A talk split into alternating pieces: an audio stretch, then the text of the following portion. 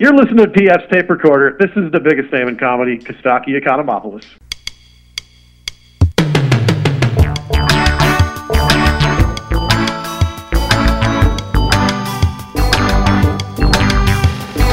Hello there, I'm PF. This is my tape recorder. Coming up, it's comedian Gareth Reynolds. Uh, you know, I probably felt more comfortable standing on a stage than most people when they start um, doing comedy. But but improv and stand up are, while I do see so many similarities now, at the time, like they were so vastly different to me. Great chat with Gareth. That's someone we haven't talked to before. Uh, we have another one of those, so uh, always excited to talk to somebody new. We have a song of the week coming up from the Ocean Blue, and of course, we have a dumb bit coming up. And here is one from the archives, gang. Hello? Hey, Mike. Do I sound like Mike? This is the third time you called. There is no Mike here. Mike. Idiot. Tired of phone calls from stupid people? Sign up for new Caller IQ. Caller IQ automatically displays the IQ of the person calling so you can decide if they're worth talking to. Man, that girl at the club last night was hot. I wonder if she'd want to go bowling. Kay, pick up, you little hottie. Hello, pick up. Caller IQ. It's the smart. Hey, Mike. Ah. It's the smart choice. First, there was Vanilla Coke. Then, Pepsi jumped on the bandwagon with Pepsi Vanilla. And now, Pepsi is trying to rip off Coke in an even bigger way. Introducing Pepsi Coke. It's Pepsi with the flavor of Coke. Mmm. I haven't had Pepsi this good since the last time I had a Coke. That's because the can says Pepsi, but the taste says Coke. Wow, Pepsi Coke is awesome. See, some 20 something gulped it down and said it was awesome, so it's gotta be good. And it comes in every possible variety. There's Diet Pepsi Coke 1, caffeine free Pepsi Coke, caffeine free Diet Pepsi Coke, cherry Pepsi Coke, lemon cherry Diet Pepsi Coke Blue, and caffeine free lemon cherry Diet Pepsi Coke Blue with caffeine. Wow, I had no idea the taste of all my favorite Pepsi flavors would taste better with a taste of Coke. Take the Pepsi Coke taste test today and see if you can tell if you're tasting Pepsi or Coke or both. Pepsi Coke. It's the Pepsi name you know with the taste of Coke you love.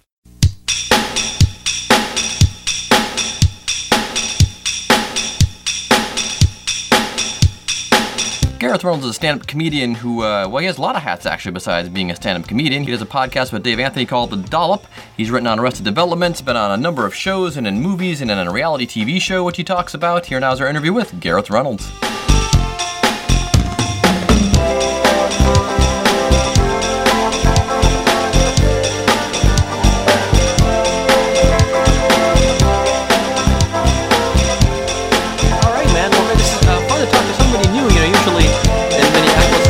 Where I write uh, mostly, it we s- get the same, seem to get the same comics, kind of, you know, year to year, year in year out, and once in a while we get some, some, uh, some new faces. Had, had you been in Minneapolis before? I've been to Minneapolis. Yeah, I've Okay. actually I've done stand up there, just not as a headliner. Oh, okay. that's, Um, That would explain it. I was at the House of is it House of Comedy? House of Comedy. Yeah, yeah, yeah. Yep. Yeah, so I was there uh, a few years ago. Lived in the mall uh, for a few days, and then. But this is There my first go. time coming as a headline. I'm from Wisconsin originally. Oh, okay, that was my next question. I, I do the, the Marin thing. Where are you from, man? uh, So- Wisconsin, Wisconsin, Milwaukee, Wisconsin. Milwaukee. Oh, like Jackie Kashian. That's right. Yes. Yeah, yeah. Okay, that's cool. So, um, and but did you start comedy there, or did like a lot of Wisconsinites seem to go to Minneapolis to start comedy? I sort of started. th- I mean, I, I started doing improv there. I started Okay. doing comedy sports. Um, Oh yeah, I remember that. Yeah, when I was pretty young, honestly, like when I was in high school, and then that I, I didn't start doing stand up until probably about ten years ago, uh, and I really started really doing it in New York. I was there for a job, and that's where I really started. But so I haven't. I'm not. I'm not really a very much of a Midwest comic. I've done a lot of gigs around the Midwest. Sure. I, I really cut my teeth in L.A. and uh, New York. Really. So, growing up, were you a, a funny kid and interested in comedy in that way? Did people think you were funny, or did you always want to perform? How did your interest in comedy kind of take root? Uh, I did. I very early was like realized I had few skills and that making or trying to make people laugh was something I enjoyed. And so, yeah, I mean, I, I really did. I knew very early, like, I didn't really know what the hell it meant, but I knew that, uh, that I wanted to pursue entertainment or comedy in, in some way. You know. So did you go the school play route and all that kind of stuff, or what? How did you uh, how did you scratch yeah, that I did. I I start. Yeah, I did that, and then I started. You know, my uh, my school had a comedy sports team, and I really started just doing a lot of improv. I mean, I just was hanging out at comedy sports.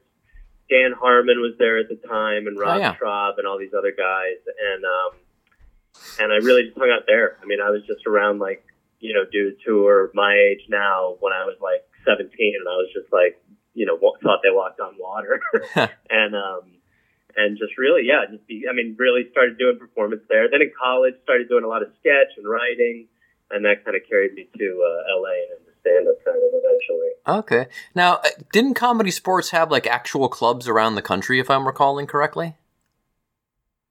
Yeah, they had they I, I they still have a ton. I mean, Okay. They, um, yeah, they have. Uh, they're all over the place. But yeah, the first one is in Milwaukee, but they do. They have them all over. Oh no, it started there. Okay, because I remember when I would, yeah. I used to write for a bunch of other papers before the economy crashed in 2008, and I would always try to look to see who was coming to all the different clubs, and I would always see that listed as a comedy club, but didn't, but it wasn't. There wasn't really any stand up going on there, and I quickly realized, oh, that's something different. And so, yeah, yeah, yeah. It's definitely different. I think a lot of people walk in, they're like, "Who's performing?" You're like, "You're about to see something weird." So yeah, how does that work? Is it where, where's the sports part come into it, or is it is it just the sport of improv? Is that what the sport? 'cause I really never really understood. I never really interviewed anybody that, that had done it. They basically made it competitive. So they basically made it two teams playing against each other for points in ah. game Oh. format. Oh, that's So it was essentially that they would reward people with points, just, you know, whichever team was funniest out of the two. They played on AstroTurf. You wore sweatpants. They tried to give it a sporty. You sang the national anthem before you, you do a show. Okay, Um, yeah. interesting. So that that takes you to L.A. then, or did just just the interest in improv take you to L.A.? That took me to Boston, where I went to Emerson College. Okay. And then that took me to LA. Okay. And then at what point do you start to think that maybe stand up might be a way to go? Uh, I was getting very frustrated with uh, certain aspects of my career, and um, and had a lot of friends who were stand-ups. I, I'd been, I still was doing a lot of improv, a lot of sketch. I was, um, you know, pursuing a like a writing career at the time, but it was, you know, it was its own bag of problems, and um, I just really wanted to do something that I could actually get reaction to because it felt like a lot of there's you know in LA and in entertainment there's a lot of stonewalling and there's just a lot of um, other people who are involved in the things that you do. And I you know the thing that was so appealing about stand up was like I could write I could perform I could get reactions and I could do it for myself. And um, and it became you know like I think like most comics once you start and once you kind of break through the the, the pain threshold of you know having some rough shows to start Yeah. you really do. You get kind of addicted and you get meticulous, and um, and that's just sort of you know that's what happened to me too. You know, it took it took some time, but then eventually once you know once I had the opportunity to go on the road a lot, I mean, I really did. I just realized like um, you know the roads where you build, build the material and how much I really liked doing it. You know. Did you feel uh, better prepared going up your first time as a stand-up, having you know had a lot of stage time doing improv, or did you feel a little nervous because it was still kind of a, a little bit of a different discipline? A little bit both. I definitely felt, uh, you know, I probably felt more comfortable standing on a stage than most people when they start um, doing comedy. But but improv and stand up are, while I do see so many similarities now, at the time, like they were so vastly different to me, and um, and I didn't really know how to write stand up. I didn't really know.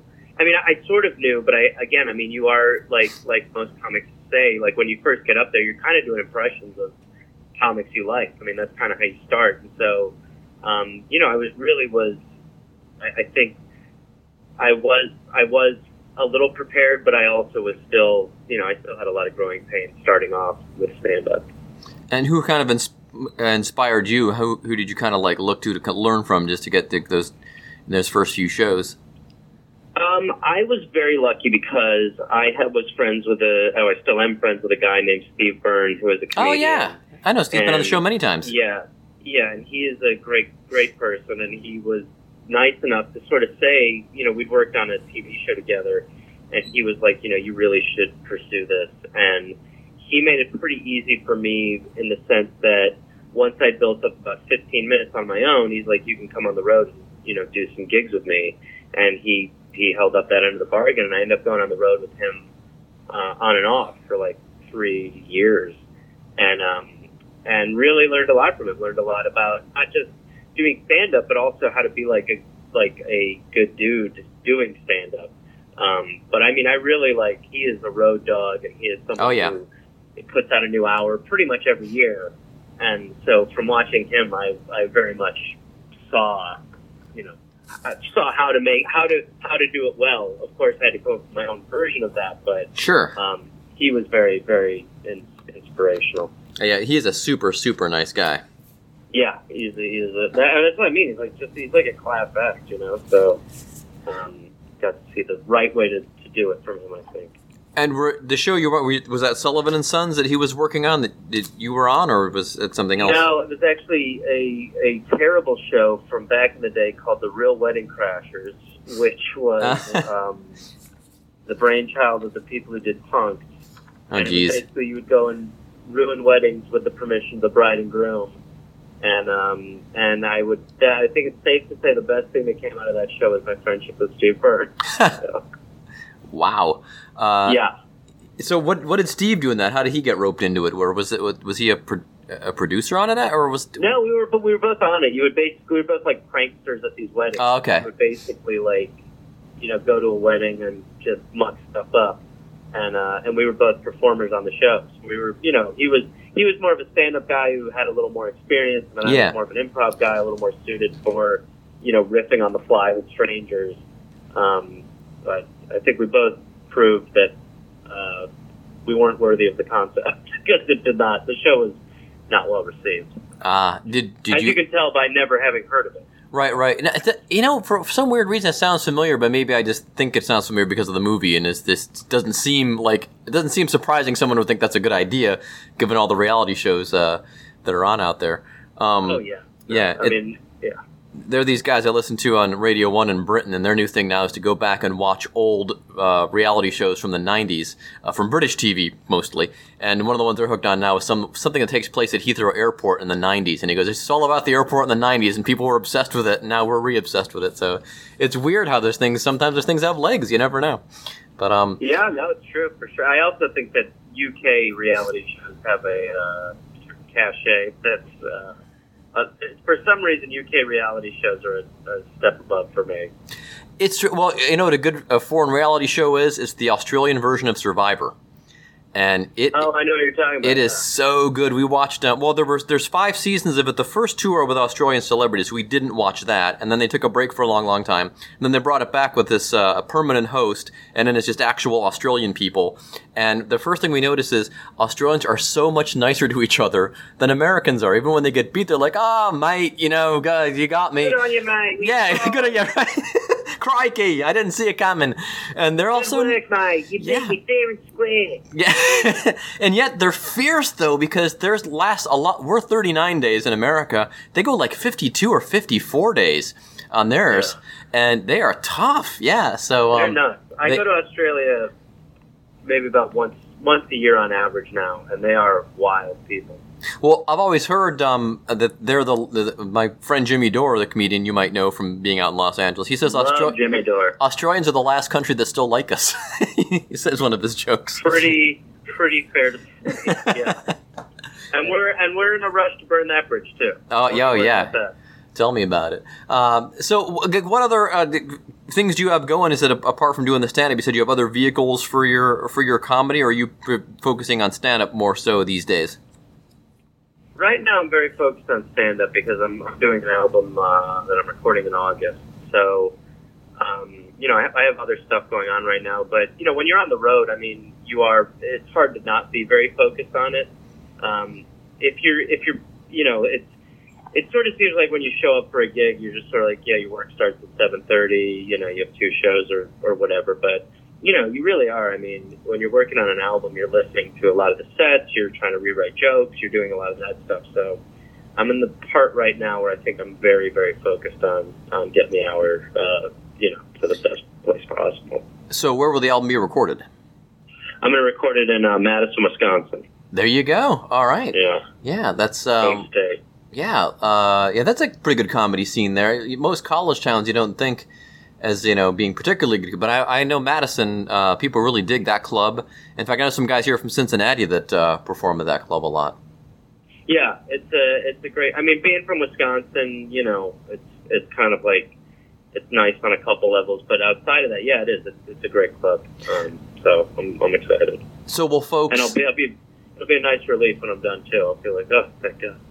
So will folks uh, in Minnesota will, will they'll be hearing a lot of probably what's going to be on the album, or stuff still get whittling whittled down and taken out and put back in, or No, this is very close to what it'll be. I mean, you know, there's there's certain parts that are you know you're refining, and you're always always kind of. I mean, that's one of the things that is kind of strange about recording too, is that it really would it could never be done if I wanted it to be. I mean, I could work on this forever and tweak it meticulously, but um, it's down to pretty much small tweaks at this point. I mean, I pretty much know uh, everything. Just there's there's certain little things, and of course, I mean, you know, you, when you do live shows, there's things that happen, and some new jokes are birthed out of that anyway. But as far as my plan, I mean, I'm pretty close. I'm just trying to make it as, as tight as possible.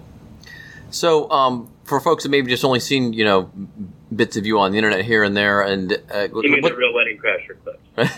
No, exactly. What's a full set of yours like? Is it uh, you know, things that happen to you? Is it uh, any current events? Is it slice of life? What what kind of when you get to really stretch your legs and do the full hour? What kind of things can people uh, expect to hear about?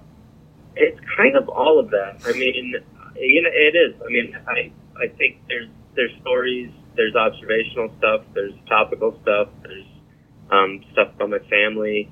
Um, you know, I think it's a pretty good combo of of all the things. Um, yeah, I mean, it, it really is. It's you know whatever has interested me and whatever has.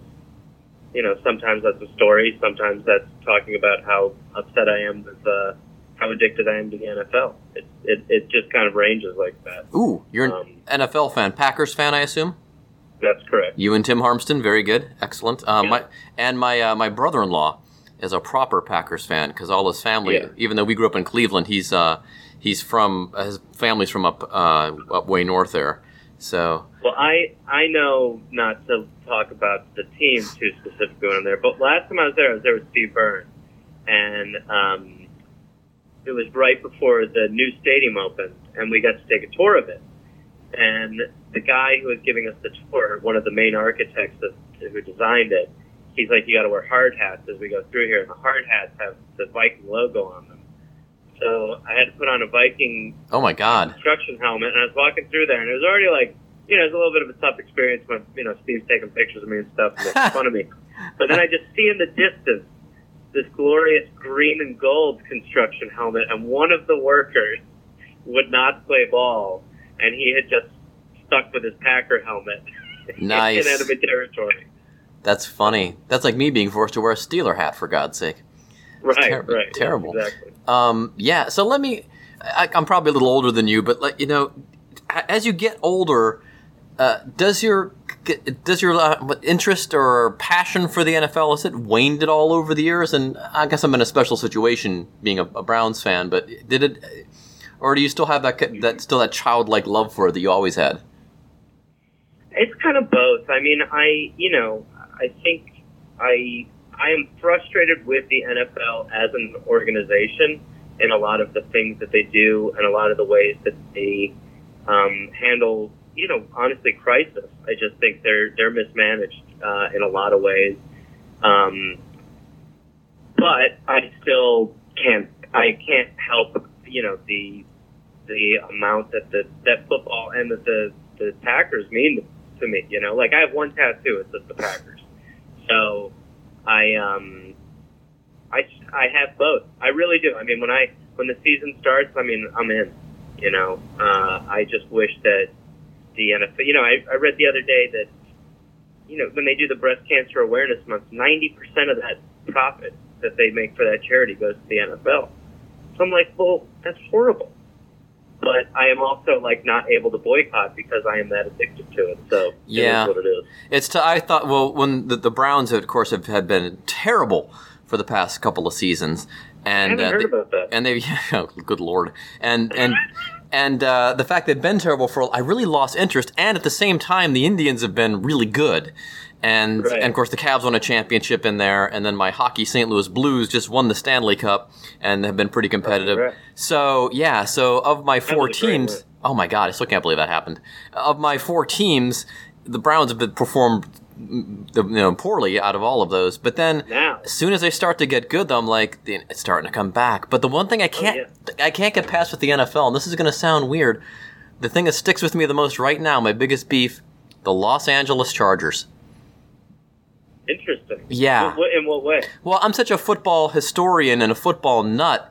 Is like the Los Angeles Chargers is just wrong. Yes, I know they started there, Right. but when they left in 1960 after one season in front of th- you know 300 fans in the Coliseum, I don't think anybody was you know whining about it. Plus, they still had the Rams, and for them to leave San Diego, you know, to, to come play in a town where people really don't care, uh, they just want to see a football game. I think it's just tragic what was done to the. It's worse than what happened to the Browns. 'cause at least the Browns we fought and got our team back, but I totally agree. Yeah. I, w- one of the things that is a couple things. One is that you're right. LA could not give a shit about the Chargers. They really don't. I mean, it's very crazy. Um, and then I, the other thing is they they really were beloved in San Diego. Like I I've gone and seen I've probably seen three or four Charger games in San Diego since I've been out here, and they you know whatever you say about how the fans are as human beings or whatever, they that they were they loved that team. yes, And having done stand up in San Diego since they've left and making jokes about it, I think it's safe to say they are still hurt. They are like not over it. They're still pissed. Oh, absolutely. And I think the reason that the you know I was always wondering, well, why don't you know the, they're temporarily playing in that soccer stadium? And I'm thinking that's not an accident. That's not just a. They could perfectly well play in the Coliseum too, Yeah. because Yeah. but um, they don't want to because they're afraid no one's going to show up, and they hope that I guess they're gambling that if after two or three years, once they get that new ballpark built, that there'll be enough people that just want to see an NFL game, and all the Rams fans will take all the uh, season tickets. That you know they'll have a chance of scooping up the leftovers, kind of you know like the Raiders used to. Well, as a resident of Los Angeles, let me tell you, we're all very excited to have more traffic. So that's the good. Oh my God, we were just out there, and I told uh, my podcast a couple of weeks ago that you hear about it on TV, and I was out there 20 years ago, and like, yeah, you think of it. You don't really realize what that Yeah. traffic is like until you are in it. Now, weirdly, Orange County wasn't too bad where we were staying. It's about what I expected. Actual Los yeah, Angeles. you have to come to LA from Orange Exactly. County, you may as well Exactly. carry a pistol. Yeah, yeah. And my sister in law was navigating, and no, this is not even an exaggeration for comedy. How far is where we're going? Nine miles. How long will it take? 55 minutes. Oh yeah, That's- yeah. No, I, I, I. There are many times where I look at the miles and the minutes, and I'm like, this can't be right? Yeah. Oh my gosh. I mean, thank goodness for Waze and all those uh, navigation things, but still, I mean, Well, now you have with Waze, you have like, especially in like LA, like you're going over hills, you're going on these side streets. And yeah, You've got all these rich people in the hills now who are sort of like, God damn it, people know about our street. you know, like they have some people are holding signs when you drive by, like, slow down. it was nice though. We did get to see a lot of like different residential areas, which was kind of nice coming from the Midwest to kind of see all this different Oh, yeah. sort of architecture. So I guess it had its advantage. It was kind of like a, a slow moving uh, sightseeing tour uh, that we took. Like a cannonball run in traffic. right in reverse. Uh, that's so funny. Well, cool, man. I appreciate you taking the time today. This was uh, a lot of fun. Uh, hopefully, we'll get you down here in Cincinnati sometime soon as well. And Yeah, um, so. yeah, and uh, good luck with the album. Certainly, um, you probably would hope to have that out by the end of the year. I reckon. Yeah, right around there. Yeah, Cool. Like that. Well, great, man. Yeah, well, thank you, Pia. I really appreciate it. no, no problem. Go Packers. Uh, enjoy the season this year, and uh, yes, and good luck to your Browns. Hopefully, they don't uh, cr- crush your heart. I'm. the Here's the thing. season in a row. I'm telling people everywhere that I'm the the money should be on who's going to break their leg first, Baker Mayfield or Odell Beckham. One of those guys is going to go down. I, you know what I'm rooting for, and I actually put money on them running into each other and breaking their legs together. there you go. That's the that's the even odds right now in Vegas. All right, man. Thanks a lot. All All right, bud. right, Thank you. Bye. Bye.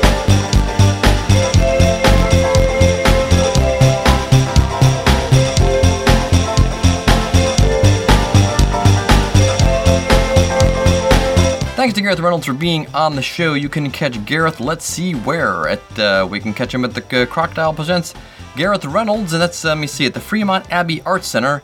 I don't know where that's at. I'm going to recommend Fremont, in California. But if you go to GarethReynolds.com, you can get all of your Gareth Reynolds information that you may need. We're going to skip right ahead to the song of the week here because we're running low on time. Uh, song of the week is from the Ocean Blue. The new album, Kings and Queens, Knaves and Thieves, is out. Came out, I believe, June 20th, first day of summer. And we played one track from it. We're going to play another track from it. This is called Paraguay My Love. It is not slated to be a single, oddly, uh, though it's the best track on the album, so that makes it my song of the week. Uh, they're going to be touring in the, actually, I think they're touring now. I'm going to see them in the fall, late fall in Chicago, uh, whilst uh, Liza and my wife go see Ratboy at the club next door. Although they're both they're owned by the same people, it's really kind of strange. But Ocean Blue are turning up the same night as Ratboy, so we'll, uh, of course, give you a full report on that come November. Meanwhile, like I said, this is our song of the week. It's Paraguay My Love, the Ocean Blue, PF's Tape Recorder. So long, and thanks for listening.